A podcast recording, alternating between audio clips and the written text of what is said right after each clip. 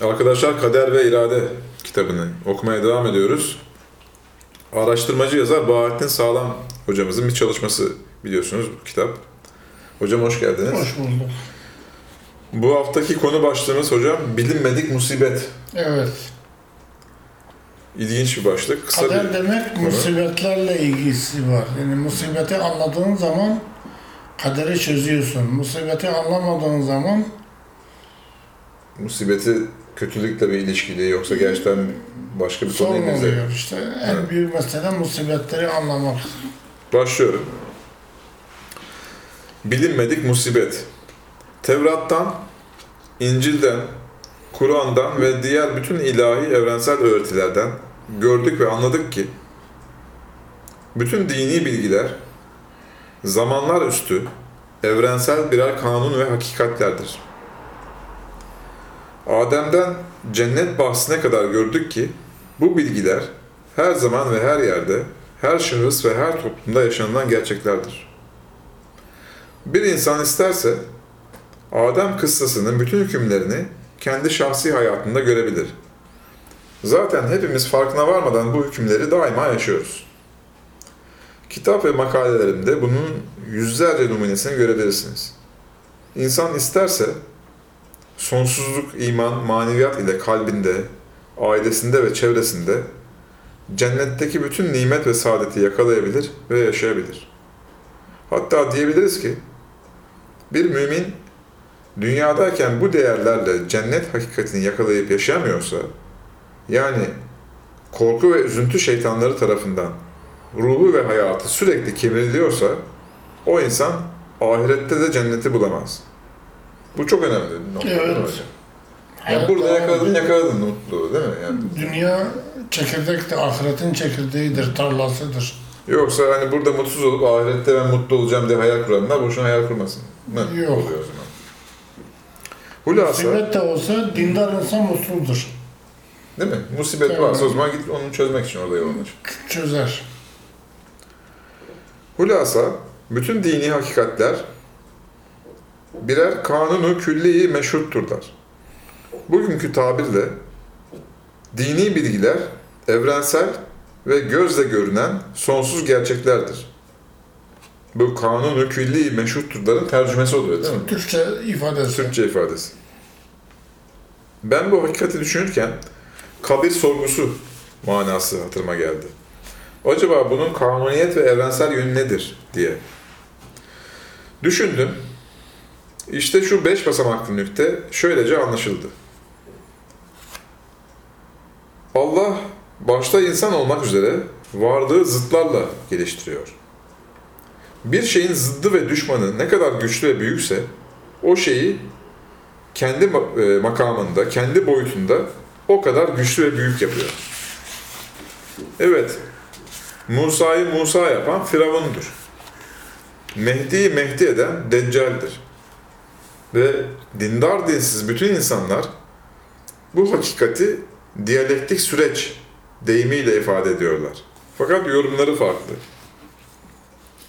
Bediüzzaman 29. sözde remizli nükte başlığı altında bu süreci şu beş kanunla ifade ediyor.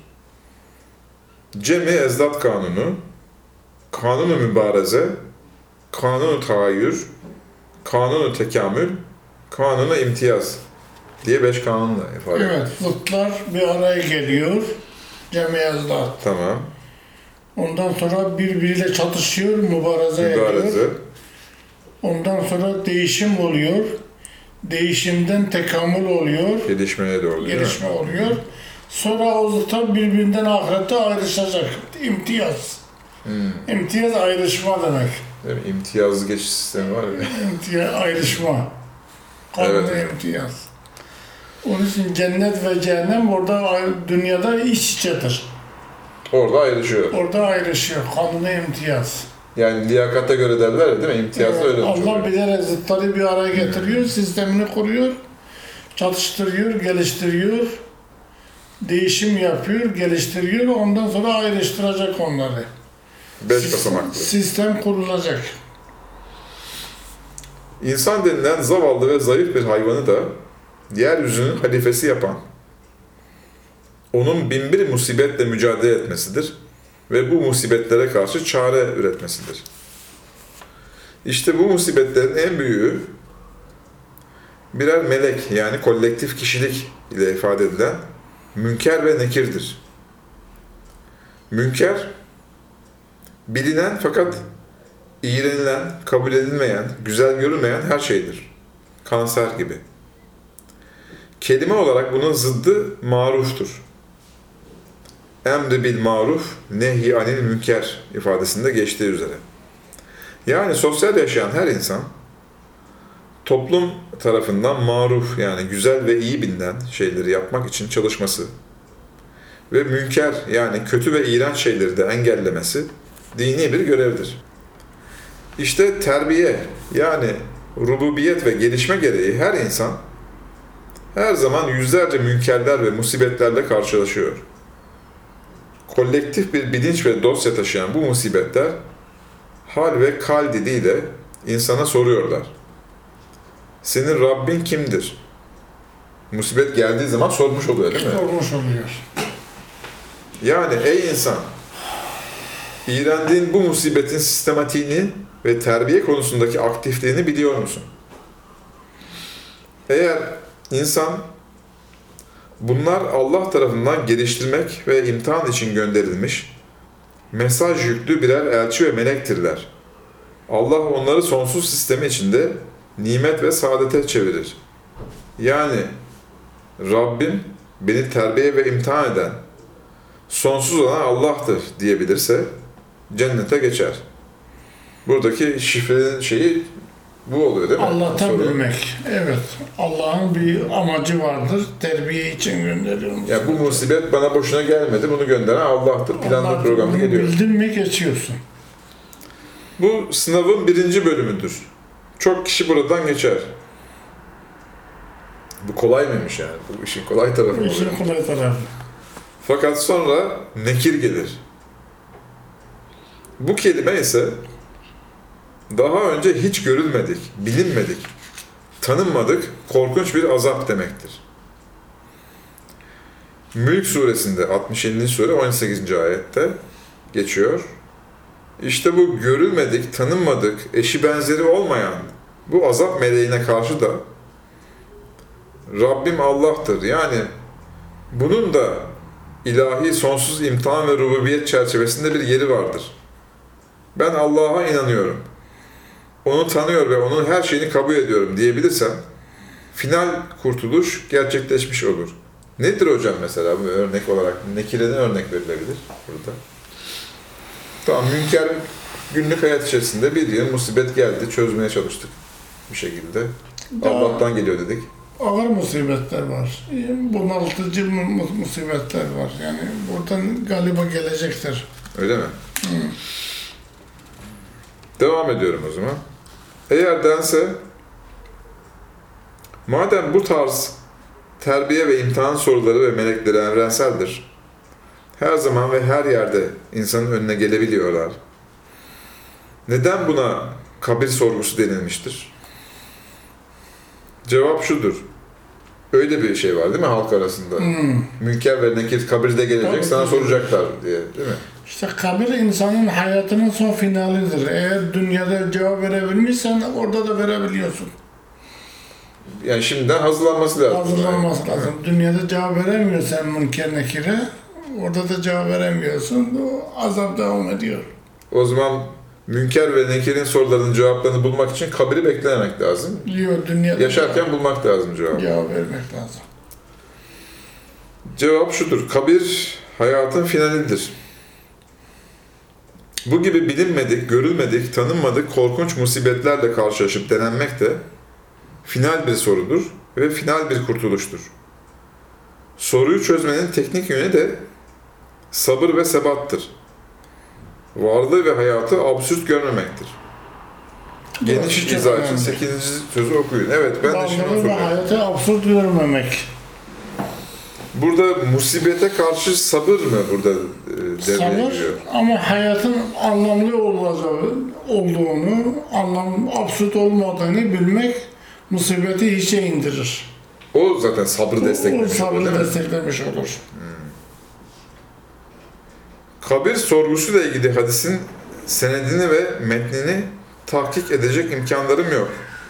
Fakat madem bu hakikat evrenseldir, diyebilirim ki bu kabir sorusu sadece men rabbüke ifadesidir. Cevabı da Allah'tır. Burada anahtar kavramlar rub- rububiyet yani imtihan ve gelişme ve Allah yani sonsuzluk hakikatleridir anahtar kavramlar. Bir medrese hocası da bu çok kolay bir sorudur. Daha zor soruları sorun. Men müptedadır. Rabbüke de onun haberidir demiştir. Demek Yüklen yüklen. O gramer açısından anlattı soruyu. ha oradan anlamış? Medrese talebesi olduğu için gramer açısından anlamış. Demek bir kısım medrese hocalarının rububiyet ve gelişmeden nasibi sadece gramer bilmeleri demişsiniz burada. Burada maksadım Üstadın Meyve Risalesi'nde zikrettiği ve ehli keşfin müşahede ettiği ihlaslı ve saffetli talebenin verdiği o mübarek cevap değildir. Sadece bir nükte tarzında ehli medreseyi umumi rububiyete mazhariyet için bir teşvik ve bir ikazdır. İkazdır demişsiniz. Bir hatırlatma. Rivayetlerde münker nekir meleklerinin korkunç şekilleriyle ilgili bilgiler, hayattaki özellikle diyalektik alanlardaki kaybın, acının, tehlikenin büyüklüğünü tasvir etme ifadeleridir. Hurafe sözler değiller. Bazılarının bu metafizik kavramların izahını bilmeden bu gibi rivayetleri inkar etmeleri yanlıştır. Bu dünyada dahi onları korkunç korkulara itmeye sebep olabilir. Evet, bu nekir konusunda sorumu tekrar ediyorum hocam. Yani bu mesela örneğin kaza geldi Allah korusun baş- başına birisi. Evet. Mesela bu ağır bir musibet diyelim. Bir de kanser var mesela. Hem işkence Kanser. hem ağrı çektiriyor hem ölmüyor. Hani öldürmüyor, oluyor, süründürüyor derler mesela. Falan. Bu nekir midir mesela? Bu nekirdir mesela. Bence kanser nekirdir. Hmm. Bilinmedik musibet. Ç- çözümü de yok. Ha, çözümü yok. yani. Çözümü de yok. Bilinmedik Varsa bile henüz bulunmamış. Değil mi? Henüz bulunmadı. Bugün için, bizim için kanser bir nevi nekirdir. Örneğin mesela şey örneğin güncel mesele koronavirüsü mesela.